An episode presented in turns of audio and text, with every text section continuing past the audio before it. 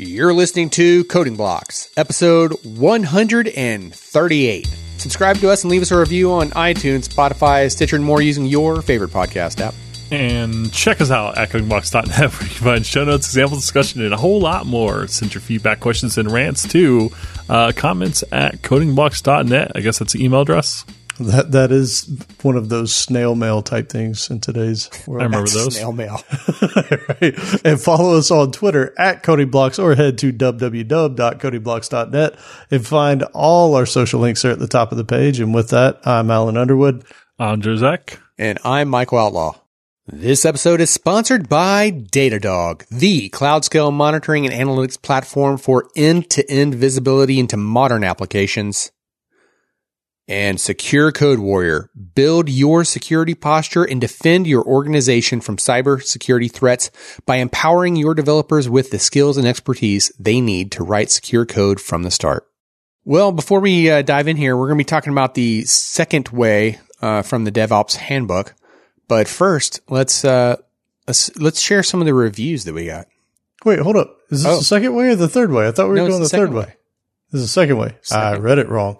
We got a whole right. other way. Yeah, Way. All right. All right. Does anyone remember what the first way was? it was a bunch of stuff. It was before It, the it second. was the technical practices of flow. Yeah. Uh, yeah, yeah. So it was about like the kind of CI pipeline. Okay. So yeah. So reviews. Thank you super very much, uh, Tom Jerry twenty four and Adam Corinata on uh, iTunes. And on Stitcher, we have virtual shin kicker. Ow. and uh Bab Babson Bab my Bab Banson and Felix Sided. You know, Awesome. I like it that you put a little southern drawl on that, Bat Banson. That Oh. was good. Well, uh, one of them made a comment uh, about uh, my uh, announcer voice. I think it was Adam that said something about my. Uh, no, it was uh, Tom and Jerry that that made a comment about my uh, my announcer voice. Maybe I should have read that one. And coming in from iTunes, we have Tom Jerry twenty four. yes. Yeah. Uh, excellent. Yeah, I got to I got to be on a call with Outlaw where uh, a work call where uh, he got to use his voice, and like no one no one else on the call knew what the heck was going on. They're like, "Who is this heavenly voice body thing that just like swooped in and just just decimated the field?" And someone had to go after him too, which was just awful for them. Awkward. Okay, Oh, so so so after this, you're gonna have to tell me what this call was because I don't Okay. remember it. Okay, yeah, it's it's funny that it was totally unmemorable to you, but everyone was just like, "Oh crap!" Yeah, I actually remember it too. Yeah. Uh, that's Okay. excellent. All right, right. so we And have coming just up a, next. right a touch of news. Um, so these were just a couple of articles that came out that are really interesting and it's worth taking a look at just for the heck of it. So one of them is the average cost of a data breach in the year 2020 right now. It's a report that IBM put out and it's pretty interesting. They basically say that right now the global average cost of a data breach in 2020 is $3.86 million. That's the average Is that in aggregate, like total, or is that like per customer that you have? Like per, I think per data breach that you So have. just per data breach total, As they- as regardless of how many customers you have. Yeah, right, okay, gotcha. right. This is the average. Um, healthcare has the highest industry average cost, which is $7.13 million.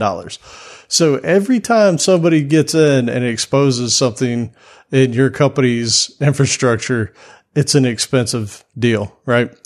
And then the next thing that I wanted to bring up is Garmin just got hit with some ransomware attack stuff that happened. And, the rumor is that the ransomware was requesting $10 million and their service was down for like four days solid, like completely down. And they haven't said that they paid it directly, right? Um, I don't think anybody's going to release that kind of information, but there are things started coming up like four days later. And there's an article on Forbes where they're basically saying, is this good or bad? Like, if you pay it, does that just make you more of a target? And really, the reason I wanted to bring this up is if you're writing any kind of software, you probably need to be thinking about disaster recovery, backups, how to ensure that if some ransomware gets on your stuff, that you're not completely hosed, right? Um, so, you know, think about it. I know that we've talked about Kubernetes and all that kind of stuff, and, and that actually is kind of a way to be able to help. And all the stuff that we've been talking about in the past few episodes and this one is also things that you should be considering to help you in case there ever is a problem, right? If you can think of your infrastructure, your CI, your CD pipeline as code, then it's something you can relatively, I don't want to say easy, but it, it's a little bit easier to get stood back up, right? Uh, I got uh, another one here. Um, by the way, I have enough stuff to think about without worrying about that stuff. So, you know, coming right here. So this one's kind of funny. So, um, uh, the meow attack. Um, I don't even know if you want to call it an attack. Uh, basically, uh, 4,000 plus databases have been wiped uh, across the internet. These were in unsecured databases, things like uh, unsecured Mongo, uh, Elasticsearch that were uh, out in the open. We've talked about this a little bit before, but you can kind of go and search for those. And um, there was an attack that went through and wiped those out and was just leaving behind the word meow. and uh, so, you know, oh, that's awful. Hackers, bad. But also, um, maybe my personal information was in some of those databases that got uh, deleted and no longer available on the internet. So, huh. so good for you, bad for the company that got me out. Yeah, exactly. Yeah. Huh. So, wow. seems like I'm okay here. So, um, good, good, bad, maybe. The article you have here, which uh, we'll have all these articles in the resources with like section, or actually the the section will be in the news section, but uh 97% of the attacks hit Elasticsearch and MongoDB. 97% of them. Which means that people were probably just deploying these things in their standard settings and not locking them down. Yeah. And so of the 4,000 databases, 97%. And this is not the first time that Elasticsearch has been the subject of uh, default, you know, the, the, the, tyranny of the default, as uh, Steve yep. Gibson would refer to it. Yep. Um, and, and security, uh, you know, be, being the, uh, unfortunate, uh, you know, whatever target of, of security incidents. Which well, I the good news is uh, Elastic added uh, basic security into their basic plan. So you know, in their kind of like open source wink open source uh, plan. Uh, however, the default password has changed me. So you know, I thought they had gotten rid of that. I thought they had wiped that out of it, like it forced you to put in a new password or something. Because I remember that being the problem in the past too. Was Elasticsearch just shipped with the basic username and password, and, and nobody ever changed it, and that's why all of it happened. I thought they had locked it down, but maybe maybe so. before six eight, you didn't get any uh, authentication uh, in the in the true open source or in the basic license, which you know, was like open source, but you can't sell it. Right. Uh, you had to be gold or premium. In 6.8, they brought the um, basic security and a few, uh, some really nice stuff actually into um, the basic plan. So still not the like, uh, you know, Apache 2, whatever license stuff. So it's still, you know, you can't do whatever you want with it. But the basic plan, which is, uh, we're still really lenient, does have authentication baked in by default. And it's, you know, crappy username and password, but, uh, it's better than being totally wide open. Can I just say, like, holy cow, man! Like, hats off to you. You just knew that version number off the top of your head. like, oh, like, and it was uh, yeah. no big deal too. Did you catch that, Alan? He's just like, oh, you know, like 6.8, blah, blah, blah, blah, blah. Of course you knew that. Like, everybody. Come on. I know man. more about ver- Elastic versions than I ever wanted to. Yeah, they Elasticsearch is the new JavaScript. They rev versions like every two weeks now. So, yeah, so are they seven eight right now? Uh, they're high, yeah. I mean, yep. at the beginning of the year, they were in the sixes, right? Uh, I forget when seven came out. Um, six point eight and like seven point two came out around the same time. That's when they added security. Yeah. yeah. And uh, yeah. So, uh, I have a bunch of jokes this go around. so, if you like dad jokes and you like software development, this might be the podcast for you. So, how about a joke before we get it started? I, I you ready? Yes. All right. So, uh, this one was shared to us by Jim on Slack. There's going to be several that he shared with us. So, get used to it. Two windmills are on a date, and one asks the other, So, what kind of music do you like? And the other replies, I'm a big metal fan. awesome. that's, Yep. that's good. All right. They're not going to get any better. I'm warning you now. I'm warning you now. Awesome. Yeah. All right. I, I, thought that was good. I told you. Okay. All right. Well, with that out of the way. Uh, so how about we talk about the, uh, the second way? Yep. Let's do it. Implementing the technical practices of the second way. More specifically. All right. And so, um, when it comes to implementing, uh, basically we're looking at providing fast and continuing feedback from operations to development, which is, um, you know, kind of similar to the kind of stuff we talked about, uh, in the first way of flow. But the idea here is to allow us to find and fix problems early. And, you know, we've talked a lot about, a lot, there's a lot of overlap here with, um, some of the stuff we talked about last time, like the newbie plan and Encore, all that good, juicy stuff. Um, But this is more practical. Right. The big difference here is you're actually going to have ways to know when to action that stuff, right? So, yeah, I mean, I guess that brings us into the first major topic of this, which is you need to create telemetry to enable seeing and solving the problems that are happening in your infrastructure. And What the heck is telemetry? so, dude, I, I actually love this entire section of this book here because it, it speaks to me. So, yeah, um, we'll get to telemetry as we go on here a little bit. So, identifying what causes the problems can be difficult to pinpoint. Um, was it the code? Was it the networking? Was it something external that you didn't have that you didn't even think about? Right? Could it have been a, a network switch? Could it have been something? Right? Like trying to find those things and pinpoint them is really hard. Right? I mean, how many times have you ever had an error and you're like, uh, I don't know, restart IIS? right? I mean, that kind of stuff happens uh, probably more than we'd like to admit. Um, so instead of doing that, hey, restart IIS, use a disciplined approach to identifying the problem. Don't just reboot the servers. Don't just restart the services. Don't do all that kind of stuff because when you do that, you don't know what the actual root cause was. And this is what they say is the only way to actually do this effectively is to always be generating telemetry. And so I guess now getting back to your point, you want to set, tell us what telemetry is. I'm still trying to figure that out. so, Oh, okay. uh, yeah, go ahead. No, no, no. You can go ahead and tell us about what telemetry is. I, I'm trying to find. There was an interesting uh, stat in here. Um, let me see if I can find it while you're going. Yeah, I was just looking at the kind of the Google definition here, and I just closed it. But uh, basically, it's it's metrics that your app sends back. But what I was trying to specifically kind of hone in on is like uh, I I would often hear about telemetry used to describe both like metrics about the health as well as metrics about how things are being used. And so, um, you know, I I don't really know if there's a good distinction between like metrics and telemetry, other than kind of the fact that maybe telemetry includes other stuff. But I was just trying to figure that out if there was like an official definition that what that meant. But I mean, uh, kind of. I, I don't know. What do you think about when you hear telemetry? So here's the definition. Let's read it off of, and this is the Google one, which I think comes from dictionary or I don't, I don't know where it comes from. Anyway, the process of recording and transmitting the readings of an instrument, right? So that doesn't actually tell you. That's clear as mud. Yeah.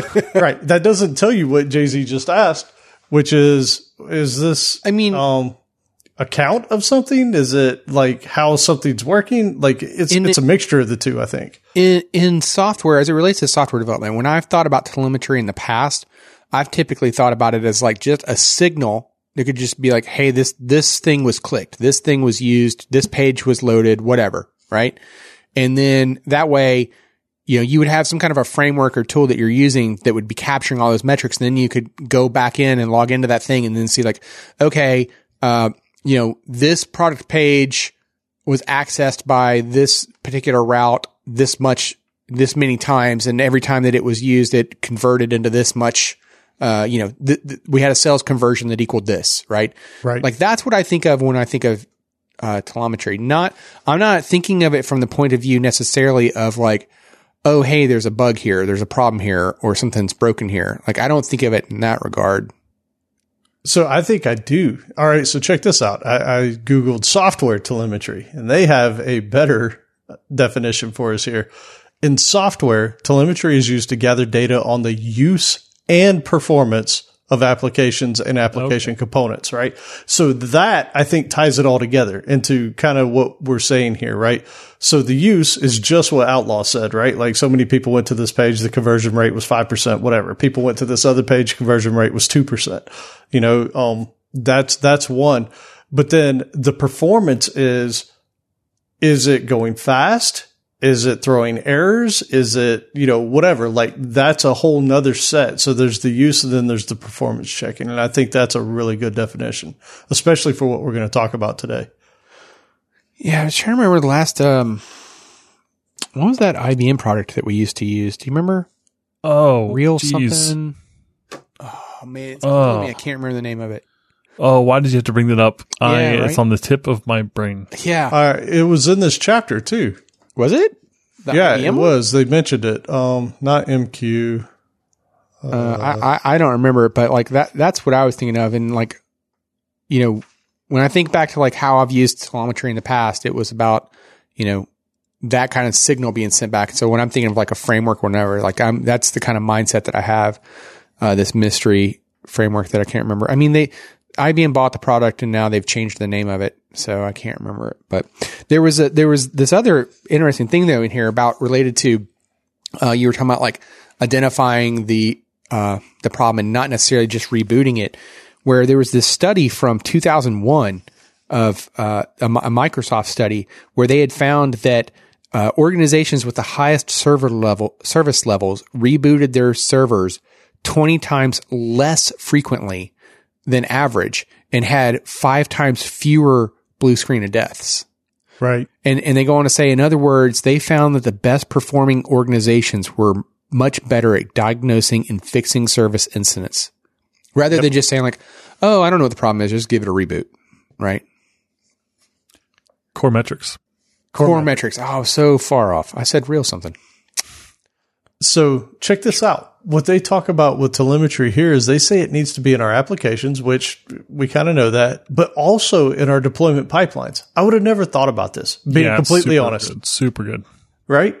And, and we'll get to why it's super good here in a little bit, but just, just that notion alone, I was like, oh, okay, that's, that's cool.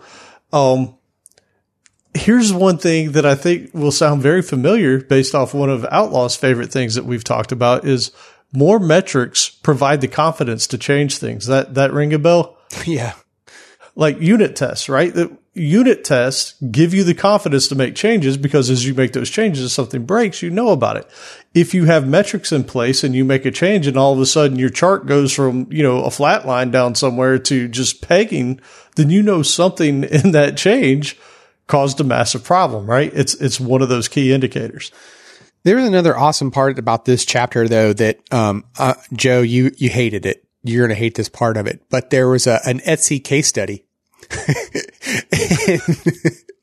they uh, yeah. they they mentioned that like uh, in the beginning, uh, Etsy was like creating dashboards for some of these these metrics, uh, you know, based on the telemetry, so that they could see like what was going on, and um, they found it so useful that like they ended up making it to where it was like super simple for a developer to be like, Hey, you know what? I want to add a new, uh, a new dashboard to this page just so I can like see what's going on in my part to where, you know, there was like hundreds of these dashboards that were happening, you know, within it. So they could like track everything. And, the, and they, they were saying like the more that they could track, the better they could like respond and know what was happening. Mm-hmm. and if I'm, if I'm remembering correctly, reading this, wasn't Etsy the creator of StatsD? Was is it? That, is that true? No, that, that's not true, is it? Hold on. No. There, it was a it was a pretty popular one. Was it? StatsD was originally written at Etsy. There you go. Crazy, right? Wow. I forget that. Yeah. I so so that. what you just said right there, think about that, right? Like we think about Etsy and all you think about is like somebody putting up some cute little, you know, knit blanket or something, right? These people are the creator of a technology that is probably ubiquitous in our industry now for, for telemetry gathering, right? Like that's, that's crazy when you think about it. And dude, this also brings up another thought. And this is where we go off the tracks a little bit. What? So that never yeah, happens. You know, it happens. Um, so I, it's been years ago and I don't I don't remember who or where I read it or, or, or saw it or what, but I heard somewhere that you know having a company like an e-commerce company is not some simple thing, right? Like when it turns into a real e-commerce company, you have teams and teams of people just trying to keep the thing alive, right? And so here's the interesting thing. I got to thinking about this and I'm sure Etsy didn't start out where they needed Statsd, right? Like that's, that's not how it happened. It didn't go overnight. Have you ever thought about these, these open source shopping carts like Magento and, and some of these things? And how quick do you hit a tipping point? Cause I doubt those things have this type of telemetry built in, nor any of the other things built in that once you hit scale, you absolutely have to deal with. Like, isn't that, I mean, isn't that crazy? Like there's, it's almost like we've talked about with SQL Server, right? Like performance can go from amazing to just abysmally bad once you cross some threshold. And I think that these problems that we're talking about here with like telemetry and all that kind of stuff, that isn't very important until it's so important that you can't sleep at night, right? Yeah, I think it just starts out as like how to say this. This is going to sound weird. You just have to be dumb about it and just go out there and create problems, but, but like focus on the problems that you want to, you want to solve first. Like the thing that you know that you're trying to do. Like I want to sell a book, right? And I'm just going to sell as many books as I can sell, right? And, right. and I don't care about the technology of it. I'm just like, here's my store. I'm trying to sell a book and, and, you know, and then eventually you're going to be like, you're going to wise up and be like, oh, you know what? I had this problem where like, uh, I need to make this one aspect of it a little bit faster or a little bit better, or, you know, I need to be, make better recommendations for like, oh, you like that book. You're also going to like this book. Or, you know, maybe I also want to sell movies or, you know, uh, kitchen, uh, pots and pans and whatever, you know, until eventually you keep, you know, iterating on, on the process and then you become Amazon and you take over the world. Yeah. I, uh, so here's the thing with that, and I completely agree with that. Never let all these details get in the way of starting something and building something and creating something, right? If you want to create a storefront and you want to sell widgets, do that and sell widgets, right? If you get to the point to where you can't sell those widgets because too many people want to buy them, well, then you've kind of crossed a good threshold in, in your path to success, right?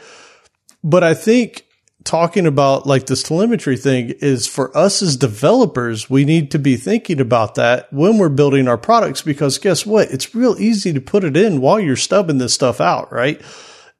It can be a lot harder to put this stuff in later and, and, and gather in the things. So it's a fine line, man. It, it, it is. It's like it, the same thing goes with unit testing, right? Like it's harder to put unit testing in after the fact and if you, if you take the time to think about it and unit test up front, then you'll live in this world to where like you've mocked things out properly or you're using interfaces or whatever, you know, like all of these great principles and practices, right?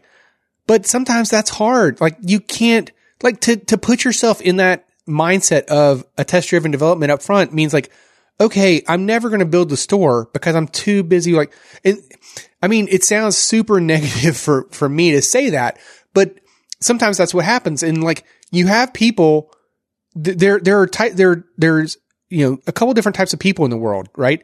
There's the type of person who's like, I don't care. I just want to build a stupid store and, and it could be one giant, uh, DLL. I don't care. I'm building the store and, you know, unit test be damn, right? and and then they go off and build a store versus you know the other people who are like well hmm we need to have this thing scale for a billion concurrent users even though they don't know about it yet so let's try to properly architect this thing out now what should uh, what should, what framework should I use for my front end? Okay. And what, like, I need to have good unit testing, uh, in place. And like, you know what I'm saying? Like, there's another person who's like really super detail oriented that gets like lost in the minutia of it all, right? Mm-hmm. And then there's the person who doesn't care about the minutia of it and, and they build the thing, right? You need to get them and together. The, yeah. And, and, there's value in both, right? Like there yeah, really is. There totally the, is. The person that's going to just go out and be like, I don't care. right? Like I, I want to create the store and I'm going to create the store and I'm going to make money with it and they're good, right? But at some point that's going to fall apart and then you need that detailed person to help push that forward, right? So it's uh, again, Somebody has to be the Wozniak to your jobs. Yes, absolutely. And so I just called that out to let you know that it, it's almost like anything we talk about on on any of the topics we've ever covered, right? Like there's the go all in approach where your boss is probably going to smack you in the back of the head and be like, "Yo, dude, we gotta we gotta ship a product, right? Yeah. I, I, I know you want to build these five million things over here, but um, we can't release it in 2093, right? Like it's got to happen sometime this year. So just be aware of it. Know that, but know that what we're talking about with telemetry is hyper important.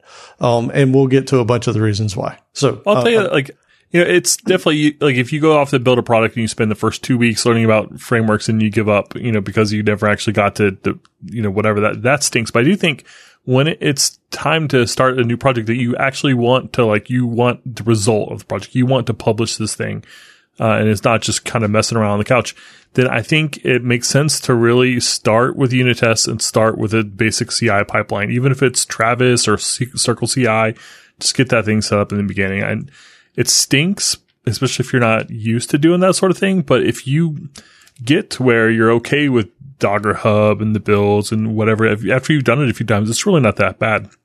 And then Yeah. it's going to help you from there on. And they have great getting started guides for both of those.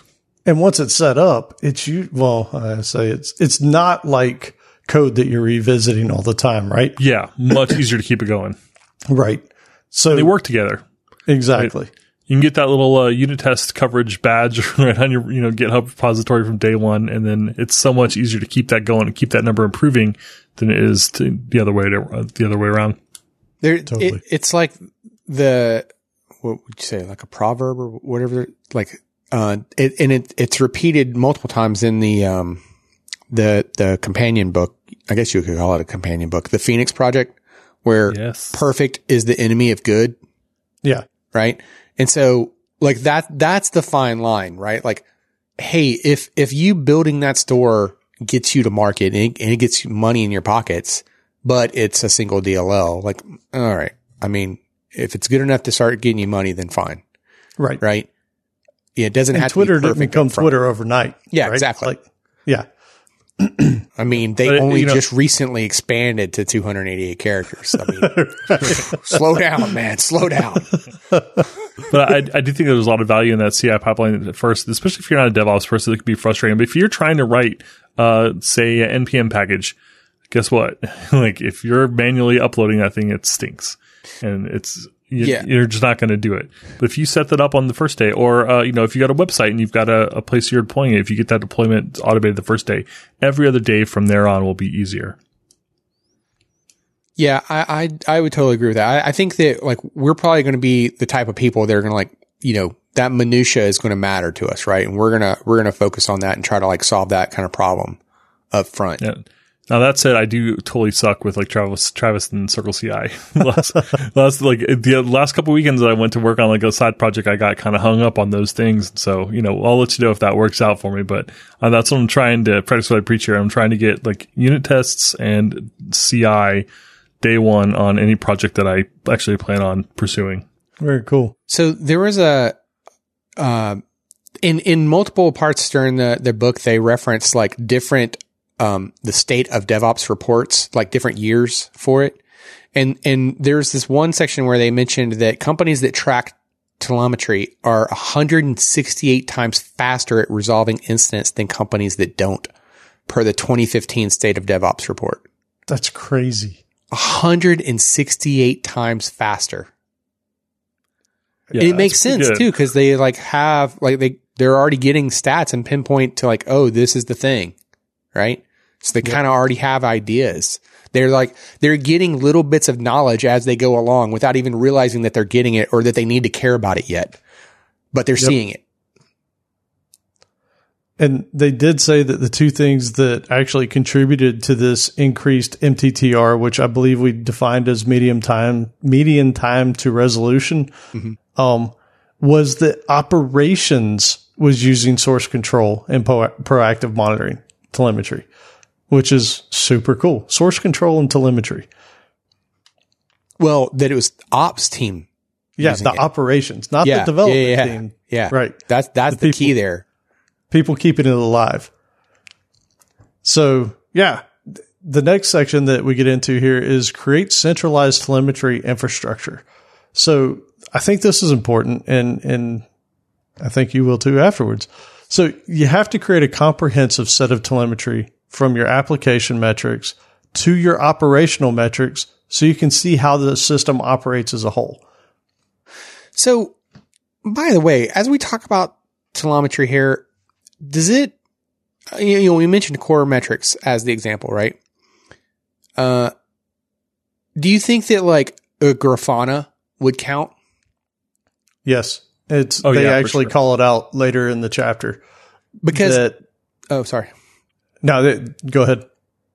Well, because the reason why I was thinking about that is like, you know, I brought up Coremetrics, uh, kinda earlier. Um, I couldn't remember the name, but I brought it up. Uh, but, but I mean, they're, they're, they're kind of different in the types of metrics that they're doing, like the, the types of, uh, things that they're showing you, you know? Well, so Grafana is just your charting thing, right? I think that plus Prometheus is where you get into Wasn't the Prom- thing. but isn't Prometheus just the database at that point that Grafana is visualizing? So not completely. So I, I think that's what's important is Prometheus is the thing that is gathering the things, but you can also have it do counts of metrics as they come in, right? So it, Wait, I thought And- something else was doing the gathering, like a Jaeger, for example. And Prometheus was just a, a time time series database. That's what I thought. Am I wrong? it is a Jaeger time series. Yeah, go ahead. Yeah, Jaeger doesn't have the database. You have to give it either like Prometheus or Elastic or some other kind of storage. Right. So it is the database, but what it does on top of just being the database is because it's a time series, you can tell it to aggregate certain events, right? Like, so if you have logins and, and I, I don't think I'm speaking improperly here, but like, let's say that you have authenticated logins, right? You can have it count that per X number of time, right? So you're shipping logs constantly. Prometheus gets it and it could say, oh, okay, well, you said that you wanted to group by this log on, this authenticated log on, right? And so it'll give you the metrics for that. And then Grafana can pick that up and say, okay, I know that you want to chart authenticated logins on here. And so, so I think those two together give you the story that the, the Coremetrics, core metrics might even do it a little bit further. Like you're probably going to have to piece it together a little bit more manually with the Grafana and the Prometheus thing. But it's the combination of the two that I think gets you closer to what you're talking about. Yeah. You know, I was going to say too. Um, I am very, very, very, very not interested in writing telemetry gathering code.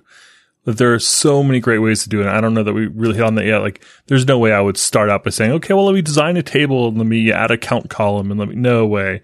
I'm totally going to throw in, uh, StatsD or, you know, Prometheus or Grafana. Like, uh, .NET has, um, I forget what they call it, but it's basically like the open tracing kind of whatever. They've got the analytics in Azure. Like, there's so many different ways to do this. Just whatever language or framework you're using, start there and Google telemetry and see what other people are doing in that space before you start. Cause you could get probably 85, 90% of what you want by dropping in a package and hooking up a data store and a UI for dashboards without having to go off and spend all this time doing this stuff. So it's amazing how easy it is to start with telemetry. I'm always surprised at, at how easy it is to just start, especially if you're in like Kubernetes world, like, Oh, if you're in Java land, forget about it. It's, just, it's wonderful. Like all that stuff just plays nice together. So it's really rare for something to not just kind of plug in with a modern framework. Yeah, so it's super, super, super important to do what you said is look at the framework, look at the infrastructure language of whatever you're using because they all have different things, but they all have really good things. So if you're in Azure, like you said, right, like they've got the telemetry that'll feed into Azure and you can see on your dashboards when you log into Azure. Same thing, I'm sure with AWS, GCP, whatever.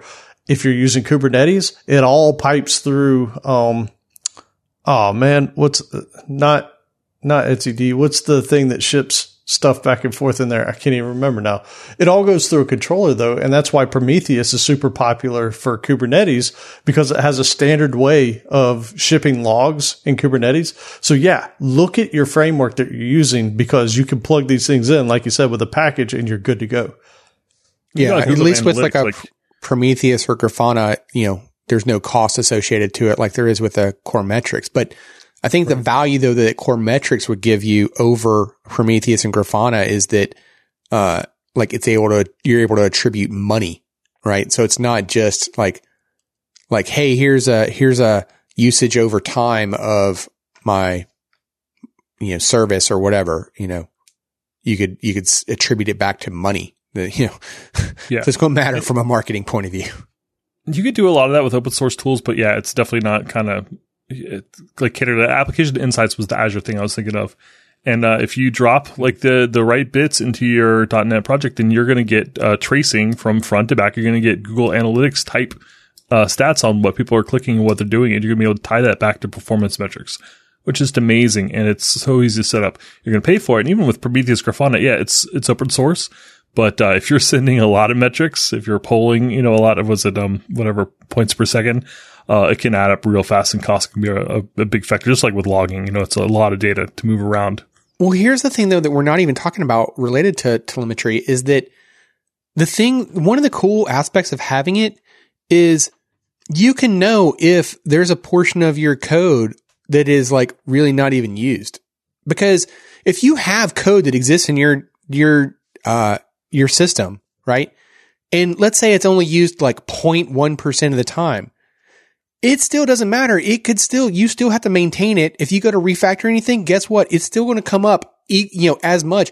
It, and sometimes you could have code that might only be used one point, you know, 0.1% of the time, but yet it's far more complex or, you know, anytime you touch it, it takes, you know, significantly more time to go and edit it or do anything with it, you know, because maybe it's old or whatever.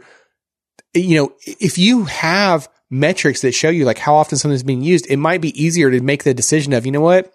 We can drop that feature because nobody cares about it.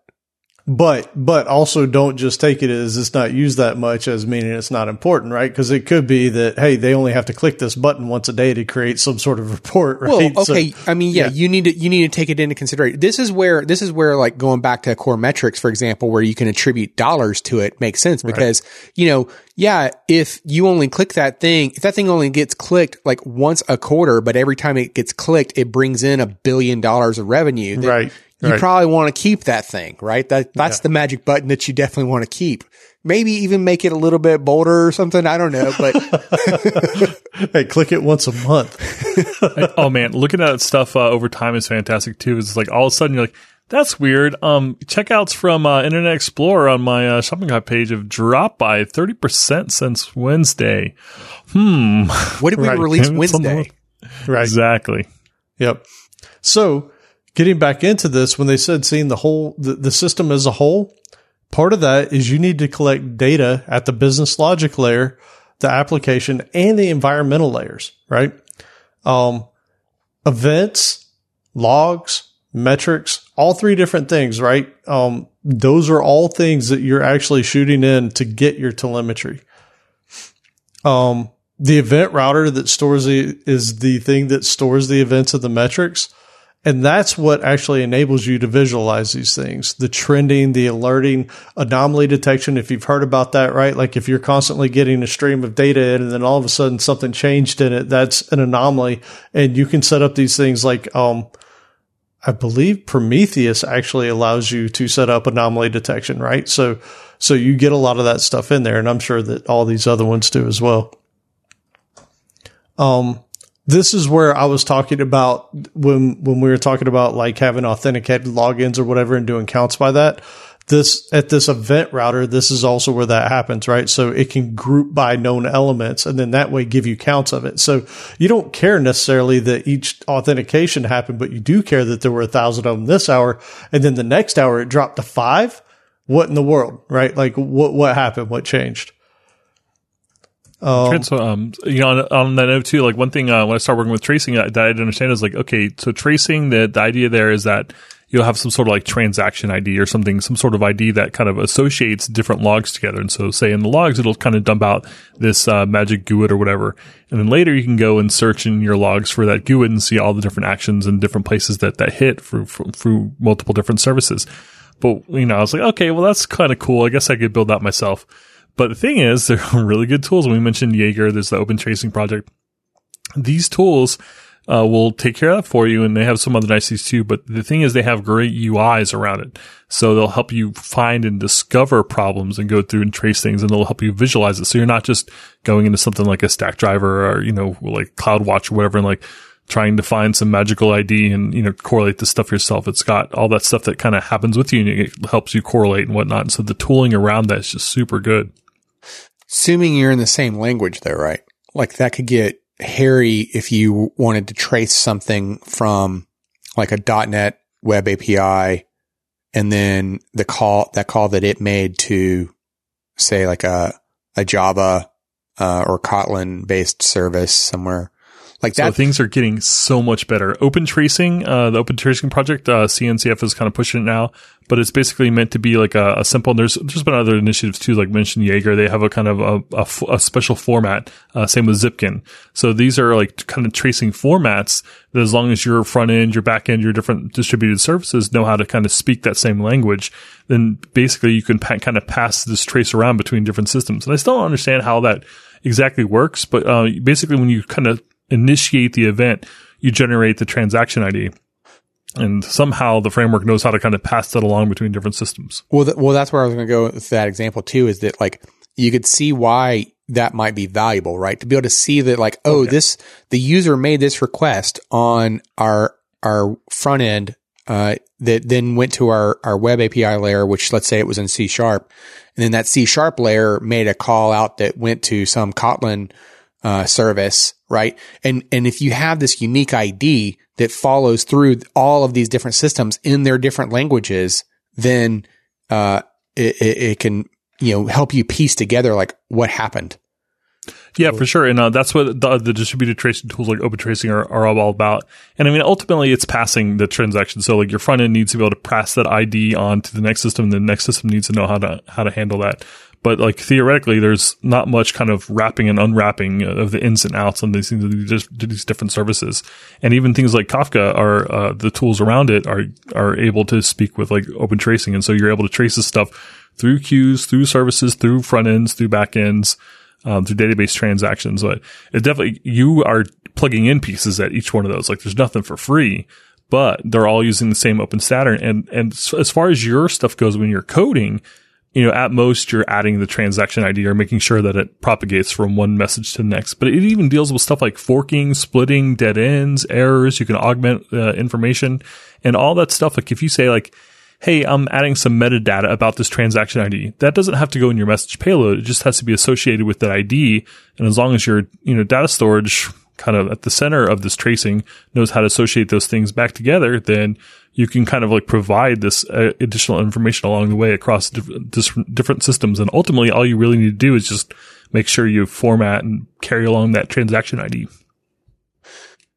So earlier we talked about like adding, uh, telemetry to our, our deployment pipelines, right? But like, well, okay, what does that mean? Right. And so one of the things we had here was like, well, how many unit tests failed? But immediately I was like, well, gee, if any of them fail, then yeah. you shouldn't be deploying, no right? Like, greater than zero. Eh. yeah. Well, I do like seeing, um, like you, like you see, like, uh, I think in Azure DevOps, um, like the success rate of different kind of builds mm. or deployments. You say like, Hey, um, this is your area and, uh, it fails 70% of the builds. Like, why aren't you running the, the unit test? But like this other project over here, like, you know, the builds are almost always successful. So like, what's different about those? Yeah, I, I really do love the way that uh, Azure DevOps presents that. Like Jenkins has a similar kind of thing where it's like, you know, it's either bright and sunny or it's cloudy and rainy or whatever, you know, which uh, I'm like, you know, depending on like how bad it is, it, it is how severe the, the storm is, but it's also based on like, you know, at least by default based on like, you know, the last five builds, right? Where it's like, okay, I don't really care, but I'd rather like see something more in more aggregate level, like what uh, Azure DevOps is doing. You want numbers. yeah, I'm not a fan of the the whole weather thing, the w- weather thing. yeah paradigm that they're using. It's like whatever. I mean, also it, it, looks terrible. It looks like 1997 weather.com. Yeah, yeah, it really does. It really does. 1997 called and they want their website back. Uh, it, it also is, it's also right, right up there with like a doctor where they'll give you like a smiley face chart and they're like, oh, well, point to the pain. Like, which one of these smiley faces is it? And you're like, I don't care, man. Like, it's it hurts a lot. Right. Which one is a lot? which one of these smiley faces means a lot. but you know, it, but they, they they do call out like to you know like one of the you know metrics that you could collect is like how long do the builds take, right? And how long does it take to execute the test? And most of the build pipelines that I've seen, like Jenkins, uh, TeamCity, Azure, like they they all you know have like you can see like a, a stat about like you know how long did the last builds take? And you can get like a feel for like how long is is the next one going to take right? And and based on that uh, a lot of them will even um, Azure DevOps and Jenkins are especially coming to mind in this regard. Actually, uh, TeamCity does the same thing, where like based on that historical knowledge of how long it has taken in the past, it'll kind of like estimate like, hey, this is how much time we think is left, and if it goes over that, then you know it'll it'll you know oh, it's going and you know, it, it'll call it out that it's, you know, going past whatever metric it thought it would take, but they definitely do, uh, um, you know, uh, try to visualize that for you though. Well, the good thing about this too, right, is knowing how long they take to build and execute. Again, it's that whole thing of, you know, it was always taking a minute before. Now it's taking 10. What changed, right? Like what, what was introduced either into the, the DevOps pipeline or what changed in the code that introduced this so that, so that you have something actionable. This is all about having actionable items. Like who accidentally checked in their documents directory? What's going on here? Yeah. the build suddenly uh, 10 gigs bigger. Exactly. Um, Yeah. Uh, Yeah, They just say uh, but- telemetry should be accessible via APIs. Oh. Uh, Well, I just wanted to back up one moment. Cause like what, what, one of the metrics from the deployment that wasn't covered is like, at least from like the build perspective, is that you could also, or that we, at least we didn't talk about yet, was like stats related to, uh, um, oh shoot, I just lost my train of thought. Uh, oh, like static code analysis, you know, like, oh, yeah. yeah. um, you know, you, you, you could see like, um, what is our test coverage percentage? And, you know, if we go, if we fall below a threshold, maybe we, we fail to build because of that, right? Because like you've added, you like in your documents example, right? Okay. Well, now we've added in a lot more, uh, it probably wouldn't be found as code, but you know, a lot more, a lot more lines of code got added and now, you know, our, our, our, our percentage drops. So that, that should be meaningful, right? Yep. or so- NDepend be like give you a letter, like a grade school letter, C minus. Yeah, NDepend can do that. Uh, like um, TeamCity, if I remember right, uh, had something with um, dotCover where it would show you like um, code code coverage, you know, as a as a stat. That's really Right nice. now. Now back to what you were saying, Jizzy. Yeah, APIs. yeah, telemetry should be accessible via APIs. Uh, I have had APIs available, but I've never used any of them. So I'm kind of wondering uh, what y'all thought of that. Like, uh, would you actually take action if you see certain things happen, or is it just for exporting to other systems? Uh, there, there was actually, so here, read the next bullet we got, and then let's go back to it. Uh, the telemetry should be usable without the application that produced the logs. Okay, so this this actually goes back to something you said a few minutes ago that was super important was not just having these stats or these telemetry hitting things, they typically have good UIs wrapped around them. That's why they talked about the APIs because they they actually had a story. I don't remember if it was I think it was a LinkedIn person um back in the day. It might have been Etsy, I can't remember now, but they said essentially if there was a problem then they would actually have to get somebody go, to go generate a report, which essentially meant going and running queries from various different systems, putting them all together, stitching them together, you know, trying to visualize them. And 30, 45 minutes later, they had a report that they would have, right? And this one person started, I don't remember if it was an internship or what, but they basically said, you know, he went in and said, okay, or it might have been a she, I don't even remember, but hey, let me, let me turn this into a visualization so that people don't have to create a ticket to then go get the visualization, which is going to take an hour to get, right? Instead of that, let me create this thing that can go talk to these APIs, get them and graph them so that you could just look at it. And it turned out that this little project that was started at the beginning of summer ended up being a massive hit and it started being used on everything. They started setting up TVs around the office, and every TV had the the telemetry showing on it constantly, whatever. And there was actually a name for it, and I, I want to say it was a LinkedIn project, but um, was it LinkedIn? I was thinking it was part of the Etsy dashboard that we were talking about earlier, but now that you say LinkedIn, I'm thinking you're right. I think it, I think it was, but so that's the reason for the APIs, right? Is because if if the telemetry is accessible via APIs, then anything that needs it has fast access to it without somebody having to go stitch it together by hand, which was the big issue. And, and the other thing was this whole not being, um, you don't have to have the other application running to see it. That's the other thing, right? Like once it leaves that application, it should be in its, in the telemetry storage somewhere and you should be able to get it easily because easy is the key access. And they actually, we'll talk about it in a little while. They are serious about easy access. Um, so I guess while Outlaw's looking up the story, because I think he's he's flipping through the book right now. Yeah, I think I found it. I think if it's if it's if this is the one I'm thinking of, it was LinkedIn, and I think the thing that they called it was inversion. No, that's not it. That's not ringing a bell. No, Inversion's not ringing a bell. It was, it was some sort of cutesy name. I can't, I can't remember what it is off top of my head, but that one doesn't ring a bell. All right, so we'll move on while he's looking at that. So the next one is create application logging telemetry that helps production. Yeah, and um, if you've ever seen logging frameworks, it's really common to have um, basically the same five levels that you'll see just all over the place because kind of like boiled down to industry standards. And Sometimes you'll see custom ones, but for the most part, uh, sticking to the basic ones uh, will set you free. And we've actually got a list here. Uh, so I'll just say them real quick and then we'll go back uh, over each one. We got uh, five levels of logging debug, info, warn, error, and fatal. I've never actually used fatal or seen it, I don't think. I don't think I have either. You've never like used fatal in like all your log4net days.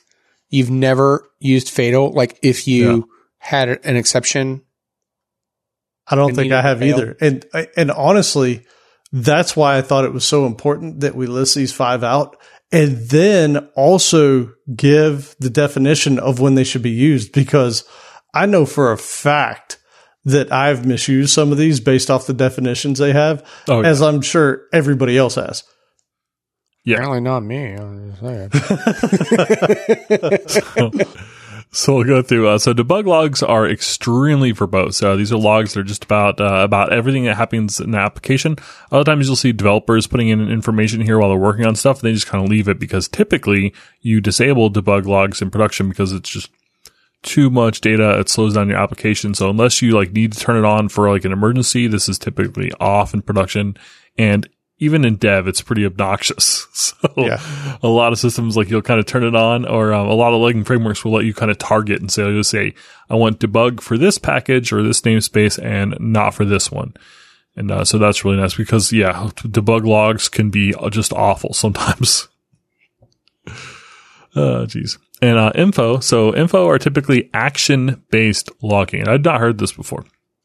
Uh, these are generally uh, actions initiated by the system or the user. And uh, they're really important for saving the order that things happen in a system. No, no, not saving the order. An example is like, hey, I'm saving my order or I'm adding to a shopping cart or I'm doing that makes something. much like more sense. Yeah, yeah. So, so this is why I thought these were important was because the info is an action based type thing, right? Whereas the debug is you could have a debug line on every other line in your method, which Don't by the way, I, I'm curious about what you guys, I've yet to come across a good way of logging code and not dirtying up your regular code. Anything? You, you guys have anything? Like aspects? Oh, I, yeah. Not even. No, not even. Cause I, I've thought about that too, right? And aspects are amazing for if you want an entry point into a method or the exit point of a method to show the states as they're coming in. But if you have things happening in the method, you say, Hey, You know, I want to log before calling database save, log after calling database save, log this, whatever. It just makes your code. Uh, it's like a trash bin, right? Like I, I don't know any other way to put it. I, don't know a way mine. around it. So But uh, you know, there are certain systems where I really want debug logging. Like if it's something I can just kind of you know hit F5 and like literally debug uh, in my IDE, then I'm much less likely to write debug statements. If it's something like uh, I don't know, like a Spark or a Flink or something where I'm kind of like delivering this package and it's going to run it in parallel on multiple systems, you can't set a breakpoint, right? You need to have uh, like logging levels so you can kind of see what's going on. Um, so I, I guess I'm more likely to kind of leave it there, but I just don't, I don't like seeing like a, a 40 line method and like even 10 of them are debug lines. It's like, nah. I know that, and, and- but that's the thing. Like you brought up Flink and and Spark. If you're running a job that's running on a system that you don't necessarily, you, you can't see what's going on, you need that crazy amount of logging when something goes wrong. Otherwise, you got nothing to go off of. What would go wrong? I mean, if it compiles, it's going to run, right? right? Yeah. No. Uh, No. Never. Yeah. I made myself mad saying that. uh, that's so funny. Okay, it was going to drive me nuts if I didn't find this, but I found it. What, what, what It was- was LinkedIn, okay. and and his name was Eric Wong, or is Eric Wong, uh, and he was a summer intern. It was his summer intern project at LinkedIn, and the product name was inGraphs. Ah, inGraphs. And it was their- I got eighty percent of the story correct. Yeah, it it was their their uh, visualization for it. and it ended up becoming massive. Yeah. They use it for everything. Yeah, this Still simple you- little intern, you know, summer intern project ended up being the thing that they relied on for years. Yep. Crazy. Really cool stuff. All right. So the next one we have, so we, we covered debug and info. Again, info is an action taken. So, you know, something is supposed to happen in the system. The next one's warn. Something you log when it looks like there might be a problem. You're not logging a catch.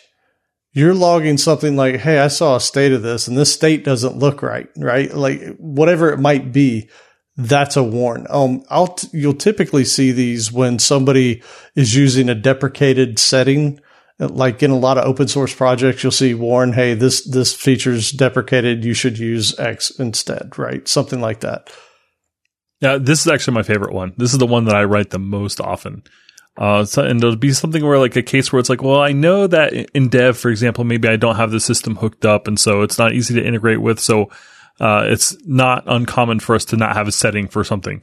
But in production, it would be horrible if I wasn't communicating with this third party service. So I want to have a warning there.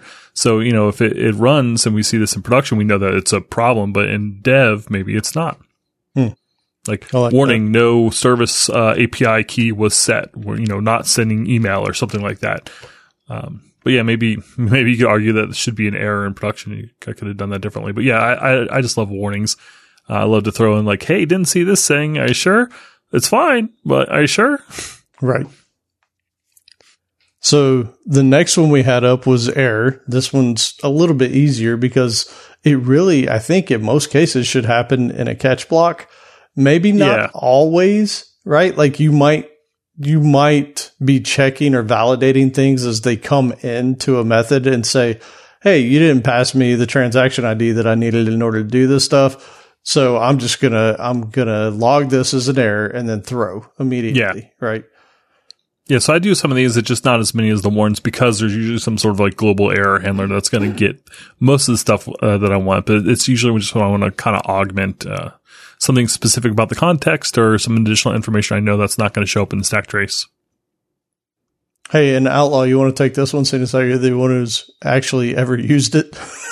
I can't believe I'm I'm alone here. Fatal is you log when something has to exit and you're logging why. This is a fatal just do the error. error to That's the what I- application. I, I've always done error. I, I've failed. Is it like a deeper red in the logs typically? it probably is. it's a deeper shade of soul. yeah, in PowerShell when like something gets hosed and like something like you know does a log error warning and then from forever on until you shut the terminal like the text is red. I hate that so much. And you leave it as red. Yeah, and there's- So- well, it's, it gets hosed and it's like just stuck. Uh, so this is this is the reason why I wanted to call out the definitions of these things because obviously Jay Z and I have both been doing fatal wrong or not doing it at all. I would venture to say most people don't do info properly. And, and even uh, debug, there's no rules. Debug, do whatever you want, right? Like you, you can put as much garbage in there as you want. But here's what they say. These log levels are more important than you think. And it's because think about this. This, this was an example they gave in the book and I thought it was awesome. They used the example of low ink toner. If it threw an error and somebody got paged in the middle of the night because a printer was low on toner, you think they'd be happy about it? Right. No, it's an info. Hey, clearly this thing, this thing's low on toner. You might want to do something or maybe a warn. Yo, this thing's low, on, but it's not an error. so I thought that was excellent. Um, and then a real quick list of things that should be logged. And this is by no means exhaustive, even though it's longer than what I probably even wanted to put in here. But so I'll blow through these quick. Authentication events, system or data access, you know, database type things, system or app changes, um, data operations such as CRUD, things going to your database, invalid input, resource utilization, which by the way, backing up on the invalid input, that one's probably way bigger than you think because this is how a lot of people try and gain access to your system through errors, right? Um, health and availability is a big one. Startups and shutdowns, faults and errors, circuit breaker trips, delays, and backup success or failure. Like all of these things, and again, it's not an exhaustive list, but you can see if you're doing something, you should probably be logging it somewhere, somehow. I do think that some care should be taken on some of these. Like we should, we should, you know, some of these should be like asterisk, right? So like the system or data access or the data operations, like CRUD operations, like what I don't think that you should log is like every SQL statement that you ever make, right?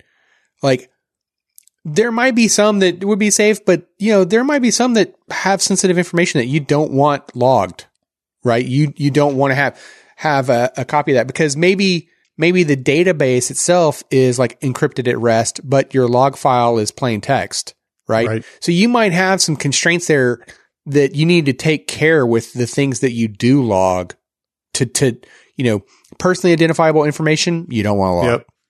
And that's dangerous too, right? Like that's not an easy thing. Oh, I mean, um, especially in like a GDPR world that we live in now, right? Right? Like, you know, you could definitely have some problems there with, you know, if you were to log some of that stuff and it's in plain text and, you know, easily accessible.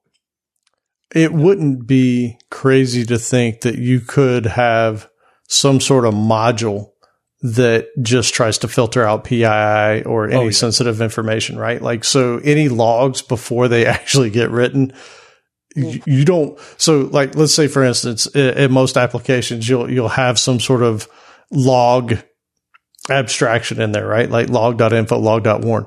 It's not crazy to think that that should actually go through another layer that says, hey, if you see anything like this, kill it, right? Well, this is this is why I'm saying take care because, like in the right. example that you're talking about, you're assuming that like it's within your application layer that you're doing the writing. But for example, let's say in your database, right. you can turn on logging to where like Postgres will log every call made, and it's not necessarily going to know the things that you care to protect, right? Right? Like, why would it? Right. So, yeah, you probably don't want those things being written out to a plain text log file. Right. Uh, on some sort of event router somewhere. Yeah. Yeah. Can I just say too that I love seeing successes in logs? Like how many times have you been like, did the email go out? Well, I don't see an error. um, so give it 15 minutes and we'll, you know, let's go to lunch and we'll see if it came through. It's, yeah, I love that's super important though. I, think so. That man, that's a really good point that I don't even think that they called out explicitly here. Is the whole point of telemetry is to see how things are flowing through a system and see if the system's healthy, right? If you're not logging successes, which would be an info, right? Like, it, like what you were saying, email successfully sent, that should be an info thing. And then that way, anytime something was attempted, you can also go count those things later, right? And say, hey, we had a thousand successful emails that sent this hour, right? Next hour there were 10. There's a problem.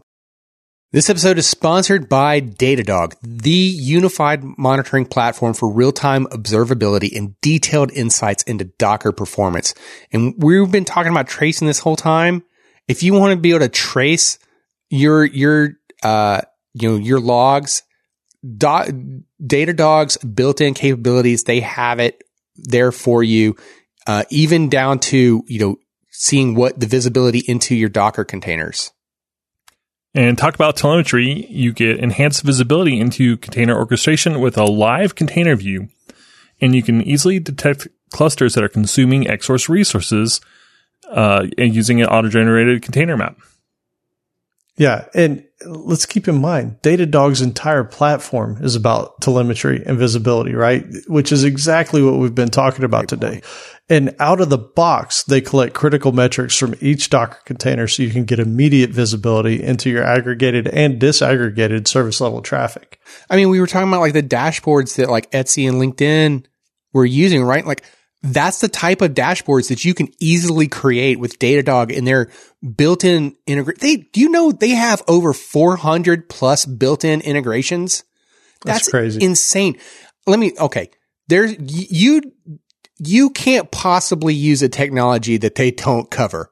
I'm just going to put that out there. I'm, so, you know, we're talking about Docker at the moment, but you know, because let's face it, you should probably be using Docker. I've heard it's the new Git. Um, but yeah, so they, they've got you covered, right? You, even anything within your Kubernetes cluster, they've got you covered. So try Datadog today. Start your free 14 day trial. Receive your Datadog t-shirt, uh, just by creating your first dashboard. Go to datadoghq.com slash coding blocks to get started. Again, that's datadoghq.com slash coding blocks and find out how you can trace your logs. All right. Hey, so it's that time again. Uh, I got the bag again. Uh, I've run out of stuff to do. So, uh, you know, if, um, if you can leave a review and let me know what I can do to help encourage you Like to write a review. I'm so bad at this. I don't know why my name's here. I'm so sorry. But if you go to codingblocks.net slash review, we try to make it easier for you. And I'm so sorry.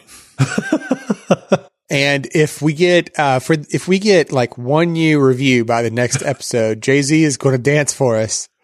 Uh, and yeah, it'd be awesome, right? Sound fair? Right. Okay. I see. I see you warming up over there. Yep. Yep. I'll do some yoga, yoga moves. Use it. That's a dance, right? Anyway. all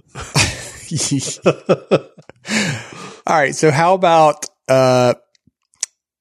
Well, I mean, we all know what's what section's coming next, but how about a joke instead? Let's do it. So uh, another one that Jim from Slack shared with us. Working on my next programming joke. It's eighty percent complete. I see you questioning, Alan. That one didn't work for you. Uh, that, that one didn't. That one didn't it's too true. It's too close to home. Yeah. Like, yeah. How, how does that one not? How do you not get that? I did just get it. All right, I'm good. I'm good. There's such a delay. I was like, but I always finish my stuff. I don't understand. Like, Uh, yeah, I should have gotten that because I guess I get more close to twenty percent. So yeah, that's the thing. I was like, eighty percent. Come on, that ain't right. Yeah. that's that's That'd nice. unrealistic. All Yeah, right, I just fine. gotta. I just gotta. How, how, how about how about then? Maybe you'll like this one better, Alan. I, I liked it. I, I have a joke about object oriented design, but it has no class. I told you they're not going to get any better. Uh, You have been good. warned. All right. So with that, we head into my favorite portion of the show. Survey says. All right. So uh, a few episodes back, we asked, how many hours per week do you work on average? And your choices were strictly 40. Work life balance is a must. Or less than 40. I value my time. Or more than 40, but less than 60. Uh, Why do I do this to myself? Or more than 60. Please help me. Okay. So, uh, I think Alan went first last time, right? So, so. so Joe, you go first. Oh boy. Yeah. So define work.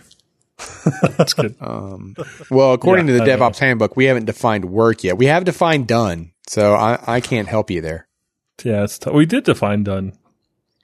Uh, production like environment with telemetry and tests. Uh, I'm going to say f- strictly 40 work life balance is a must. Okay. And then wink, Yeah. Wink. Uh, What percentage? what's your what percent, though? wink. Oh, that was the No, uh, I'll say 38%. 38%. Okay. Yep. I like it. Uh, I'm going to say more than 40, but less than 60. Why do I do this to myself? And I'll go with 34%. Okay. And, and, and I only do this because I don't know how many, like, I think there's different rules, like in Europe, for how many hours you're allowed to work a week. So I don't know how many people would have answered this outside the States because it could drastically change what this would goes to. Right. So I, I, I'm curious on this one. I like it. Some thought, some logic to it. All right. So uh, Joe says strictly 40 at 38%. And Alan says more than 40, but less than 60 with 34%. Right. And the winner is Is there a winner? Alan Underwood. Come on down. Boom. Yep. Uh, it was uh, more than 40, but less than 60 at 48%.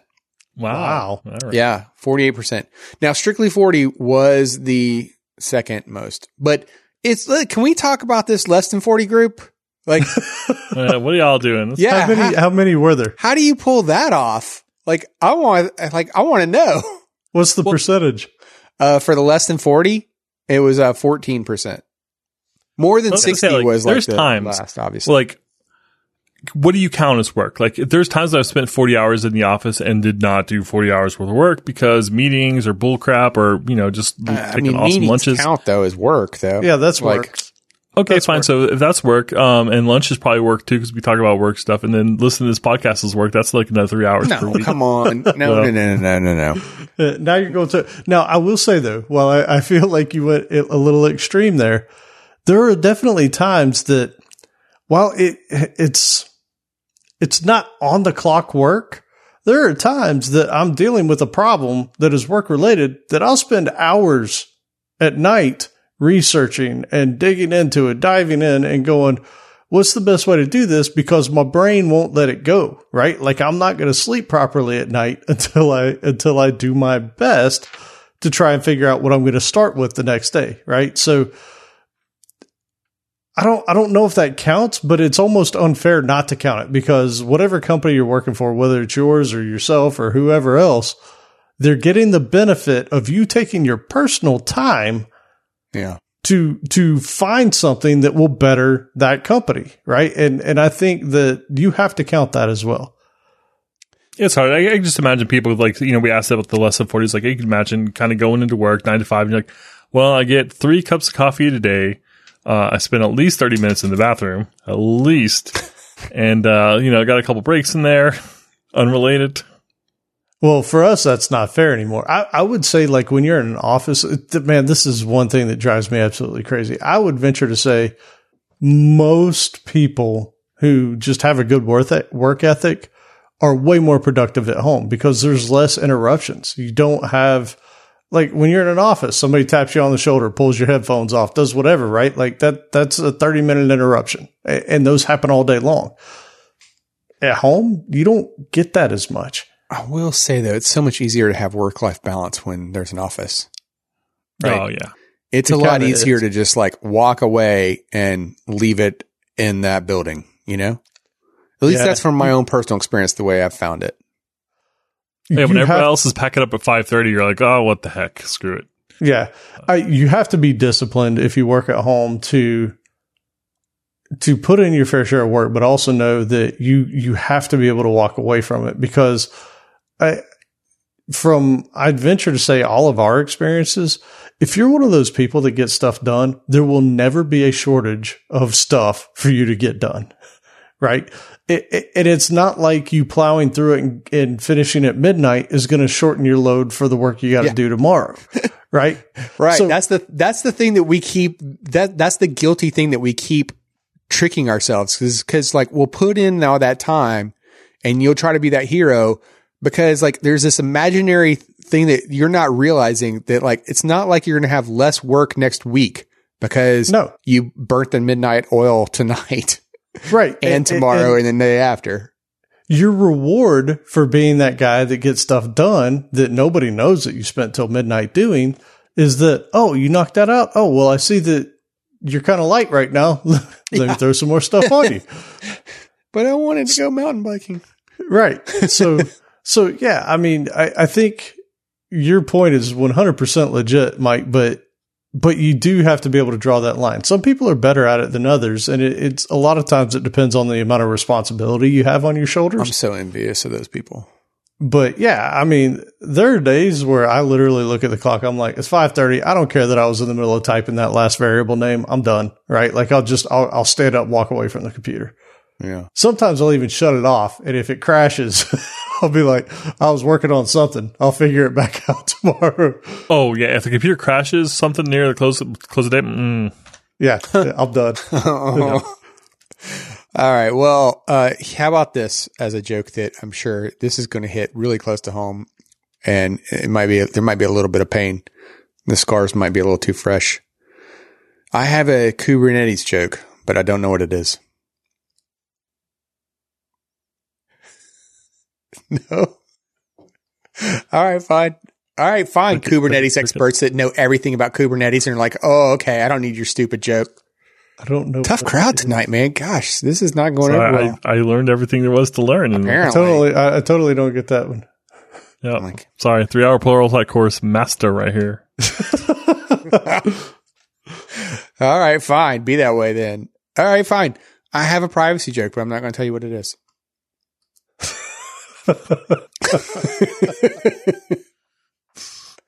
Terrible. All right. How about this for uh, this episode survey? Because, you know, when you think surveys, you really think like, what can the mathemachicken do to top himself? So for this episode survey, we ask simply, which one? Coca Cola, because I'd like to teach the world to sing. Or Pepsi, it's hair on fire good. That's awful. Poor MJ. Uh, Oh, okay. All right. I mean, I, I, I'm a, I don't even know if I should go with another joke. You guys are like such a tough crowd tonight. no, I, I need another one. I need another one. Yep, yep. All right. Well, how about real, since, you know, we stay on topic with the book here, uh, you know, is because this is kind of related to DevOps stuff. Um, I have a testing joke, but the results aren't reproducible. that one came from Aaron, by the way. Uh, I like it. Kudos. Uh, I might have, I might have uh, used up all my jokes, but whatever. We're caught up. Worst case scenario. no, I have some more. I take that back. I te- I'll, I'll tease you now. It's it's an endless bag of jokes. I like it. This episode is sponsored by Secure Code Warrior. Secure Code Warrior's gamification lets you learn how to write secure code from the start and identify bad code already present. Now, let me tell you guys, like I, I was, I, I thought that I knew some things about Docker, right? And I was like, okay, you know, I, I wanted to try the platform out and everything. So I, I'd been going through like di- trying different tests. So I tried the Docker one and I thought like, oh, well, I'll, I'll do an easy one. Like, you know, I, I need something. I like, let me just get a quick win. Oh my God. It kicked my butt, man. Like, I didn't even, I, there was, I, I, I, there were, from a security point of view, like I thought like, well, what could you do with Docker? Right. But it wasn't just like the Docker configurations. It was also like they started diving into like the scripts that you might be calling, you know, to, to create during or during your Docker build, or that might call your Docker build like, oh, what? I wasn't prepared. I over, I underestimated it. That's Yeah. awesome. and that's how it really is, right? It's not just Docker; it's how Docker is integrated into your environments and like real code bases. And so it's awesome that they give you like real code bases with r- real containers and it's real world. It's not like container A, container B. Like I was working with like WordPress and Nginx.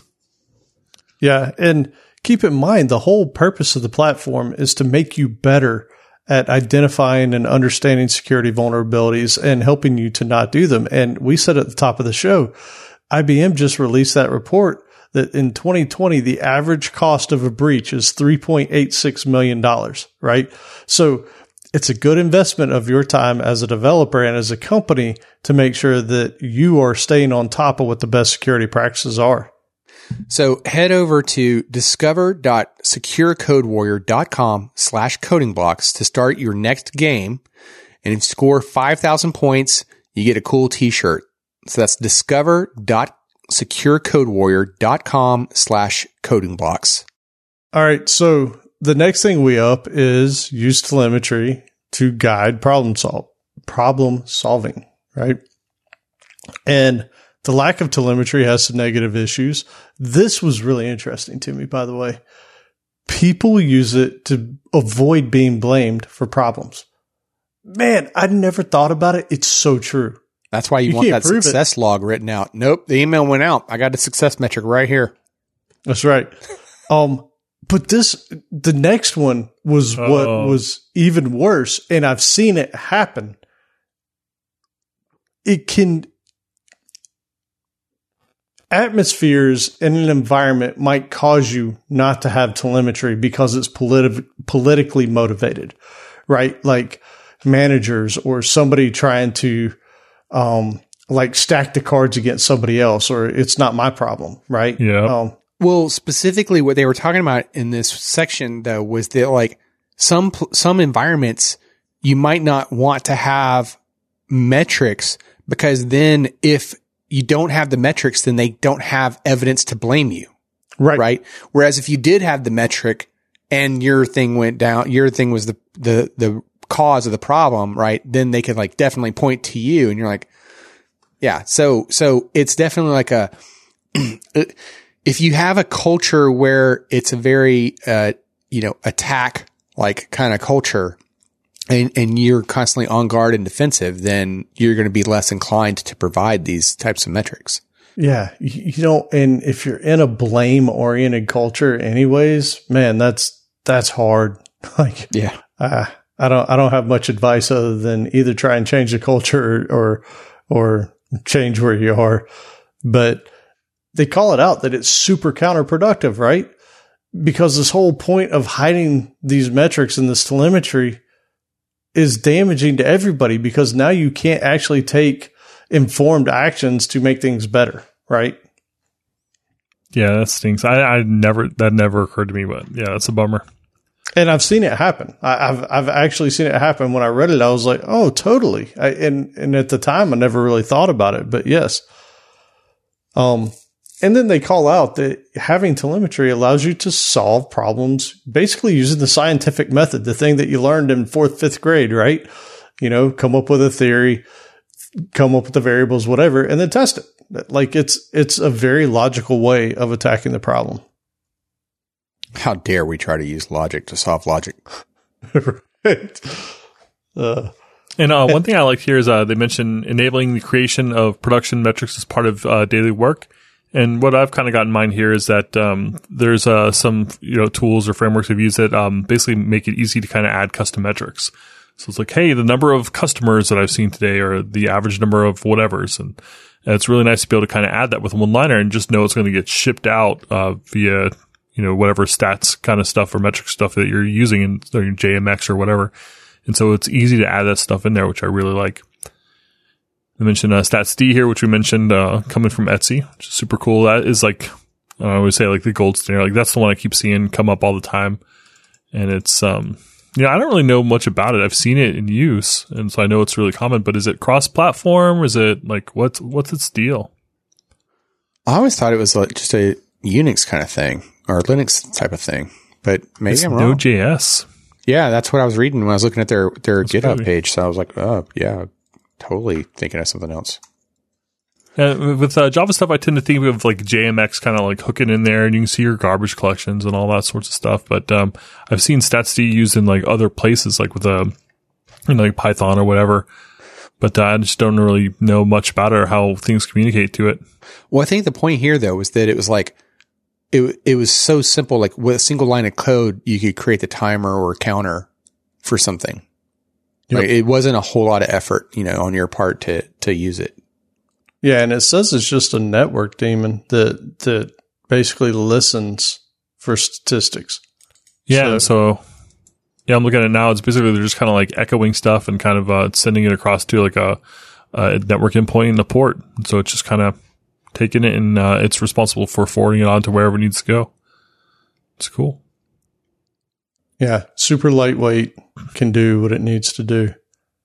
And then they also say here, uh, again, going back to what Outlaw was talking about earlier with Coremetrics and all that, StatsD isn't usually just used alone. It's typically going to be paired with something like Graphite or Grafana in order so that you can get those visualizations, right? Because the metrics really are getting you to a point to where you can see the things that are happening. And you know, thinking about something like a StatsD, it feels very uh 12 factor appish, right? Mm-hmm. The fact that you're like just calling out to some other service to like, hey, like here, ping, this happened, right? Yep. I mean, it feels very much in line with that that type of uh that type of app. Yep. And then they eh, they actually call out what I just said. They use the data to generate graphs, right? And then those graphs, um, with production changes to see if anything changed significantly, like any any major shift in what the metrics were showing. And that's actually really cool because what they're talking about is overlaying things, right? Like development changes, production releases, whatever, right? And then as you see these things change and they're stacked on top of each other, you can see where these things align and you say, oh, well, that particular commit right there that got shipped to production is when we saw the telemetry go crazy one way or another. Yeah, it goes back to the example that Jay Z gave at the start, right? Where it was like, oh, hey, we are suddenly we're seeing a drop in uh, checkout conversions from Internet Explorer, and it started at around Wednesday. What happened on Wednesday, right? And if you Right. do those overlays, you know, it's like, oh, well, that's when we released this feature. Yep. It's it's a big deal. And the worst thing is if you don't have those metrics, you don't even know anything's wrong. Right? Can can we also say though that if you still have to support Internet Explorer, then I'm sorry. Man, I saw somebody say something about it the other day and I was like, no way, man. so Oh, there are similar tools that they called out in the chapter. Uh, and I think Jay Z hit on it earlier, like JMX for Java is one of them. Like they've done a really good job bringing that in there. Uh, you've got New Relic, AppDynamics, Dynatrace, Munin, CollectD. Th- There's there's probably tons of them out there, and there's going to be ones that are specific to the clouds, right? Application insights and all that kind of stuff. How how these things hook in. how we do on an IE6? Oh man, So it's only 10% now. So we're, I'm kidding. It's, it's way better than that. I can't find good stats on it anymore. Uh, remember like uh, what was that site? Uh, oh yeah, it's still a thing. Breakup with ie8.com.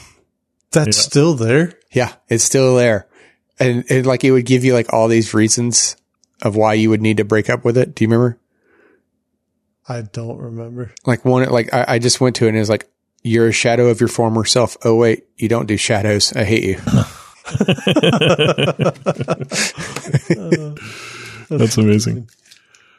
Uh, so, uh, All right. cr- creating self-service access to telemetry and information radiators. So the idea here is to make the data available to anyone in the value stream without having to jump through hoops to get it. That includes development, operations, product management, infosec, whoever. This is super important. If you've ever been developing, you're like, well, how many of these do we have in production? Or like, how many records do we have? How many orders do we have? Like, is whatever I'm going to do going to be able to support that volume? And you can't get that information. It's so frustrating. So frustrating. And it's, you can anonymize this data. It'd be so nice. Like, this is great information that can inform so many people. You know, like InfoSec, the same thing. Like, if they're doing their like risk calculations or whatever, or trying to figure out like just how uh, important something is, like, that's super useful information to have. Uh, marketing too, you know, for sure. Uh, product management, everything. Like, deciding what features need to go, come or go. Like everyone should be able to access its stuff. These are not just developer tools. And you want to define what information radiator was for us there? Yeah, sure. So information radiators are things that display or they're displays which are placed in highly visible locations. So we talked about like the TVs in the break rooms or whatever.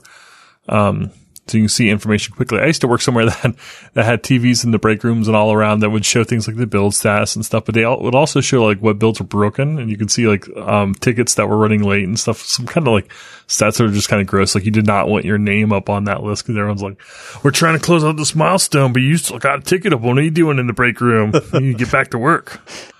so I didn't love board. that, but, uh, not on my stats. And the the cool part that they talk about here is they don't want you to hide anything from visitors. Yeah. Or the team itself. And and I don't think we put a bunch of notes on this, but they even talked about you might even take those metrics and make them public, right? So that you can let people know. I, I'm sure that cloud companies do it all the time, talking about yeah. their SLAs and, and how those things work, right? But but yeah, if if you have metrics to back up everything you've got, that can actually be a valuable asset in just your marketing portfolio. Ever seen a status page? There's a bunch of them. There's uh, like a bunch of services that kind of like will do that for you. You can kind of hook in like uh, your heartbeats or health metrics or whatever. And so like your customers can see what your status is. And so it's really actually nice. Even in history, I would be able to see like, oh wait, you know, we had a problem on Friday. Oh, and they had a service outage on Friday. Okay, that explains that. Now I don't have to worry about it being a systemic or issue that's still going on. But you could see why you'd want to hide that. It's like the customer didn't realize that you were down on Friday. Like, hey, hey, you got away with something. But uh, you know, ultimately, like a lot of times they do notice, or just makes them not trust your service, even if they don't necessarily know when it was down. You know, like they know it was down. Right. Yeah, like a something like a status.azure.com yeah, exactly. You know, for example, or, uh, I, I, one that came the other day, uh, for us, uh, was, uh, status.bintray.com. Mm-hmm. But I mean, the really the, the one that would matter to all of us would be, uh, you know, if, if you wanted to go to, uh, the support.activision.com slash online services to check on Call of Duty just to make sure, right? Cause that that's what that's the one that matters. I think that's we can agree. One. Right. Yeah, that's for sanity. We should go play that right now. Yeah, why aren't we playing that right now? I mean, we could. It's it's the night is young. Yeah. What the heck? Well, let's get to it. Resources we like. Blah blah blah. Just kidding. Uh, Outlaw, you uh, you just read some books. What do you think about the Phoenix Project? No spoilers. Okay, so resources we like. We're going to have uh, links to all of these. So the DevOps Handbook is, has been in there. Uh, along with this series, along with the Phoenix project and the Unicorn project. And, and as Jay Z just said, like, uh, you know, I had some time here recently that I could like focus in on some of these and went through the Phoenix project. And I gotta say, I loved the Phoenix project. I don't, Good, right? I don't know. Maybe the reason why I loved the Phoenix project as much as I did is because I'd already gone all the way through the DevOps handbook. But I kind of wonder if maybe like what the inverse of that, like had I gone Phoenix project first, because the beauty of the Phoenix project is because I had already gone through the DevOps handbook, then you know, it, okay, so so for those that aren't familiar with the Phoenix project, it's a fictional story about this company that's in trouble and like how they're trying to uh you know, turn the company around with this major product uh re- project release that they have coming, but it's it's it's a problematic project, nobody wants to be on it, whatever.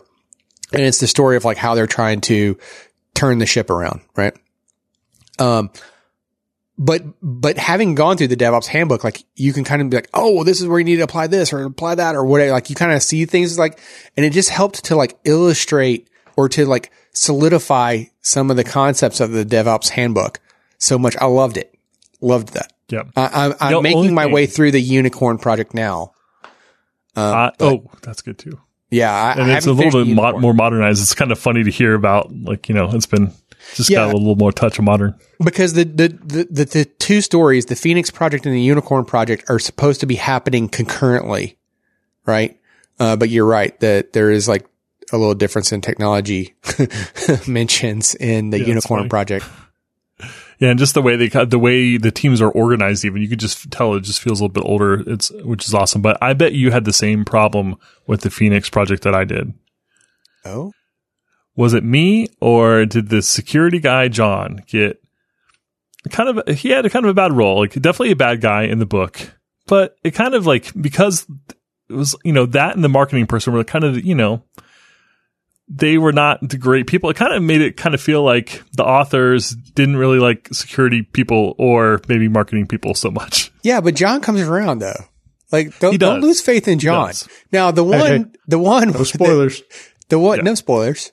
Uh, the the one uh, that like I kept like trying to think of to myself was like the Brent of the story. Oh, yeah, yeah. yeah, because there's always like that one guy in the team that like knows everything about it, right? And it's like, oh hey, there's a major problem. Like, oh, go go talk to him, right? And yeah. and it was just like, like that was the one thing. It was like, oh man, Yeah, and it was cool how they dealt with it too. It's like they're like, "Wait, wait a second, you're not our hero, really. Mm-hmm. It's kind of a problem that you're the only person who knows how to do this stuff, and everyone's dependent on you. So we're gonna like basically tie your hands behind your back, and you're gonna tell people what you're gonna Yeah. do to solve these problems until they get in, until they can solve it on their own." yeah, Hey, Sounds so cool. tell me this though. You guys, I think both of you listened to the audiobook audiobook version. Was it pretty good? Oh yeah, it's the- really good. I did, I've the listen twice, versus a read. Okay. Yeah, So- totally. Oh, for sure. So uh, one interesting thing, because I had questioned last time, I was curious about how the um, the DevOps handbook specifically would call out like charts. You know, like how how they made reference, and Jay Z said like, "Oh, I didn't even know that." Notice when they were, but um, they do they do call it out like when they make a um, yeah, there were there were definitely some times where they called out like that they were referring to a chart. And uh, one of the one of the listeners, I, I'm sorry, I, I forgot who re- referenced this. Either if it was in um, Disqus or in Slack, I, and I totally apologize. But uh, someone called out that in your audio, um, I'm sorry, your Audible um, app, that you could go into it. Uh, where was it? Underneath, was it chapters? No, yeah, under if you go under chapters in the in the app within the app and you scroll up to the very top, it'll say accompanying PDF and you can click on that and then you could scroll through it and you could see all of the visualizations that are referenced in the book. Like Nice. it, they're in the audio book, like as they get to it, so you can kind of you know see what they're talking about. Very nice. Cool. All right. So With that, we will head into Alan's favorite portion of the show. It's the tip of the week. yes, sir. And I've got a few of them this week, as I always do. What? no, that's so that's so surprising. right? So, uh, a couple of these are, you know, in fairness, I grabbed from Slack or friends or whatever. And so Dave Follett, I don't think, I don't think we've mentioned him here in a while. So it's good to see him back on the list. Good Dave. Yeah, super good, Dave. He actually had a tip that was like bookmarking code. Somebody had asked about like, is there a way to bookmark code in your IDE? And I'm pretty sure in Visual Studio, there's always been that. And I think in IntelliJ and those, they're always there. Well, there's also a plugin for Visual Studio Code to do the same. And so thanks to Dave, we've got a link here in the show notes for you. So if you want some bookmarks in your Visual Studio Code, go grab that. That Which- was my tip. Oh, did you, did I steal yours? Oh yeah, you did. Oh, you should have looked at my tip, man. Uh, I saw Catch mentioning it and talking about it in the part of, part of the same uh, discussion. What's up, Devin? And uh, yeah, so I installed it. I've been using it. Uh, so yeah, I do Control uh, Control Alt K, and it bookmarks it. And there's a, a bit you can do stuff where you can kind of go backwards and forwards and bookmarks. It actually bookmarks the bookmarks the line, but uh, I just use a little window pane because there's some some projects I open and I only touch like four or five files out of like a hundred. And so it's so nice to be able to open those up. And like code will remember which files you have open and stuff, but I tend to like use code for all sorts of different reasons. And I just close all the windows every once in a while. I'm like, wait, what folder was that in? Right. So that's been nice. right. So Yeah, the the bookmarks are nice because it's you don't necessarily want to set a breakpoint to something, but that's on like an area of interest to you in Right. like one or more files, and it's nice to be able to like have a way of navigating between those areas, especially like as you're debugging something or working on something, and you don't necessarily want like a breakpoint. Right. And if you learn the keystrokes for it, like what Jay Z was saying, then it's real easy because you can just basically toggle through them all until you get to one that you want. And if you've only got four or five, then it's not going to take you long to get to it. So that's that's cool. Sorry, I stole your tip. Uh, mine was in there first. I will say there. Uh, now the next one is from our friend Bobby Richard. His and I think I might have mentioned this one in a tip previously is Oh My ZSH. So it's the Oh My ZSH shell is is essentially what it is, and it's really cool. It's if you go to the webpage, I'll have a link to it, but they basically say you'll be ultra cool if you use it, right? That's that's the only reason to really use it. But then they've got like over 200 plugins, they've got themes, they've got all kinds of stuff. Well, the reason I bring it back up is I saw him enter a command on in his shell and I was like, dude, what did you just do?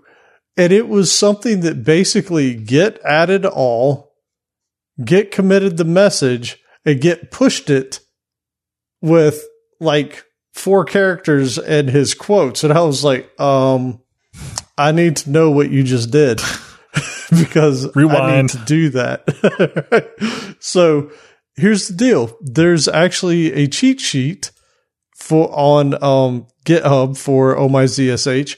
And here's the cool part they have all kinds of aliases for all kinds of things. So there's a bunch of git ones, which outlaw you may or may not like because I know you like to know exactly what these things are doing, but there's a ton of git ones. There's even one that I found that was really fun that is ZSH underscore stats. I want to say you can actually go look and see what commands you run the most.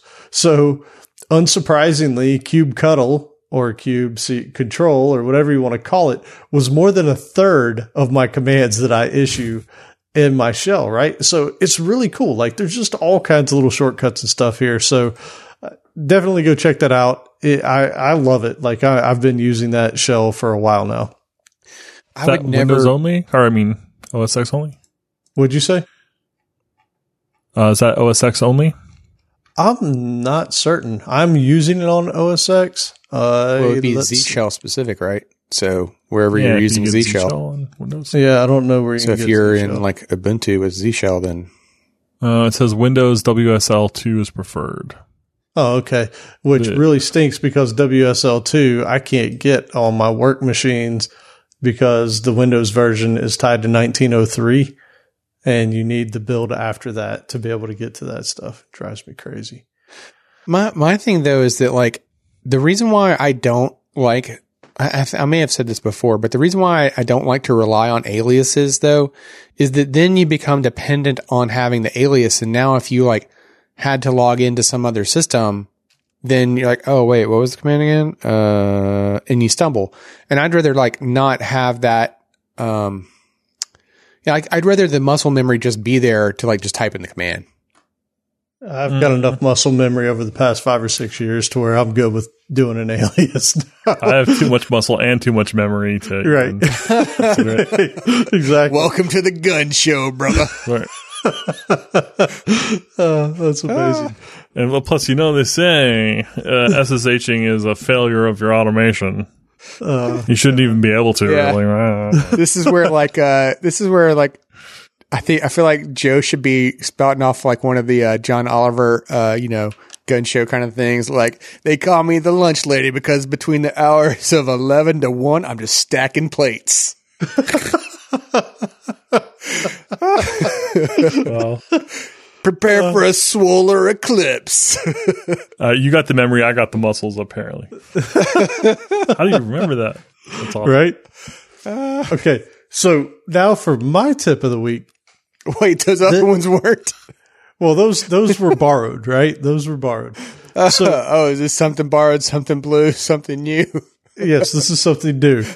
So let's set the stage. Outlaw and I are definitely on the same plane where it comes to I don't like installing software, right? Like I I want to run it. I think Jay Z's the same way. I want to run everything in a Docker container, humanly possible, and even builds. So I don't know that we've talked about this in the past, But seeing as how we're already talking about DevOps stuff, one of the really nice benefits of doing builds like software builds inside a container is your entire environment's there, right? You don't have to worry about setting your Java home to one of your 12 SDKs that are installed on your system. You basically run the version of the container that has the JDK version in it that you need, and then you do the build in there. One of the downsides to this that I ran into this past week is when you do builds in containers, unless you're mapping volumes and the artifacts that are downloaded are basically available as a cache there, every time you go to do the build in the container, it pulls those same artifacts every single time. So if, if we're talking about Java specifically right now, if you're doing a Maven build, if it doesn't have that cache, it's going to go pull every one of those Maven dependencies down. And that could be hundreds of megabytes, if not a gig of data trying to build your application, right? And every time you go to build it in that container, you run the same thing. So here's something that's really cool. I believe as of Docker 18.09, Docker Desktop 1809, there is the ability for running experimental things using a tool called BuildKit that ships with Docker that allows you to mount a cache when you're doing your Docker build. So what it does behind the scenes for you, and I'll have a link to it. What it does behind the scenes is you have to put like this comment at the top of the file that basically tells it, yes, turn on this experimental feature. You also have to enable Docker build kit, which is usually a command before your Docker build. So it'll be something like Docker underscore build kit equal one and then do your Docker build after that. But the cool part is inside that file, if you say dash dash mount and then you could tell it to cache, it will basically create a volume for you and mount it to that Docker uh, container. So the next time you go to do the build, it'll look and see that nothing's changed in your Maven uh, build necessities, and it won't go grab them again. It'll look on say, "All right, boom." You can literally save yourself hours of your life by doing something like this. And again, it's it wasn't super obvious. It was something I had to go dig to find because I was tired of these builds taking so long. So uh, check that out. If if you're using Docker containers to do builds, this can save you a ton of time. Well, I don't have a tip anymore. Sorry about that. So, well, uh, here you go. Uh, in Visual Studio Code, if you uh, you know Control Shift P, uh, you can actually disable all your extensions. And then uh, that doesn't uninstall them, so you can just disable them so they're running.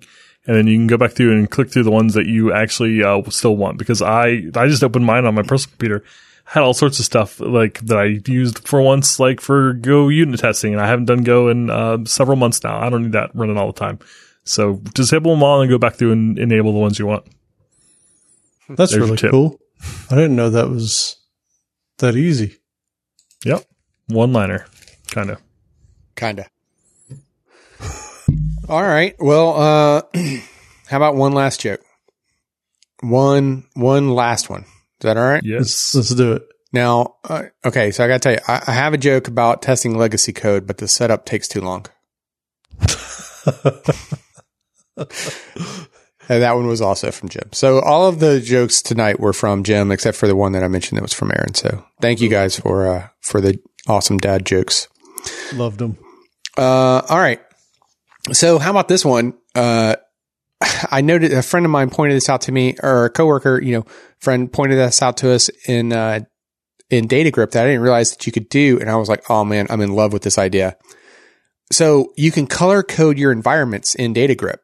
So you could right click on, like, say, a server, select color settings, and then you could, you know, you have different colors, and it, it'll it'll apply to not only your tabs, but also the like the Explorer kind of left, you know, rail, you know, tree view.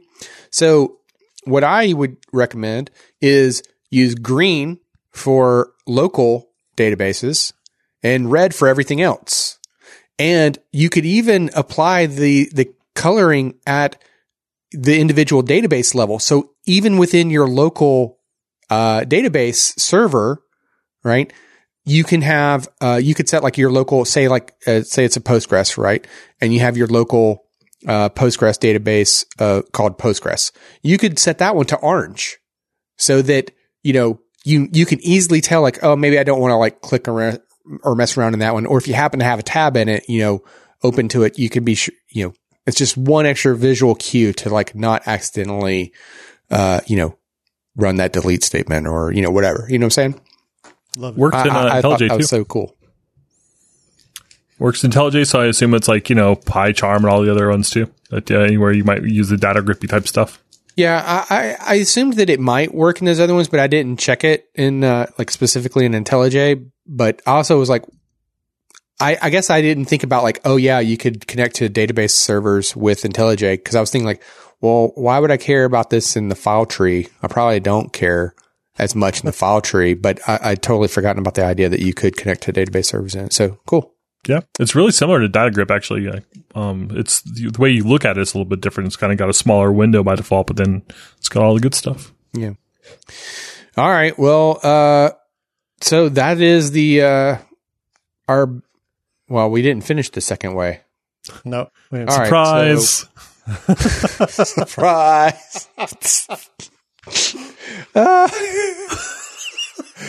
all right. So with that, uh, yeah, subscribe to us on iTunes, Spotter, Spotter.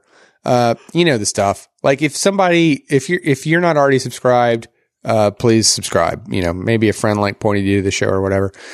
Uh, and as Jay Z mentioned earlier, uh, well, before the surprise, if you uh, haven't already left us a review, we would greatly appreciate it if you did. You can find some helpful links at www.codingblocks.net slash review. And remember, one new review, and I think that's what we said, one new review, and Jay Z will dance for us.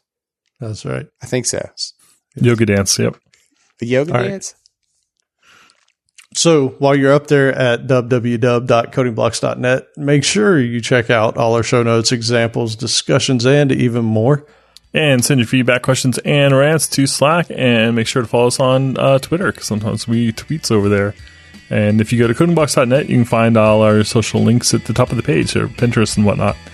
Hey, we always forget if you want some swag, some stickers, something like we're all locked up at home. Like if you want something, we we could send you some stuff across the way. Uh, go to codingblocks.net slash swag. And, you know, uh, we always said send us a self addressed stamped envelope and we will get some stuff out to you.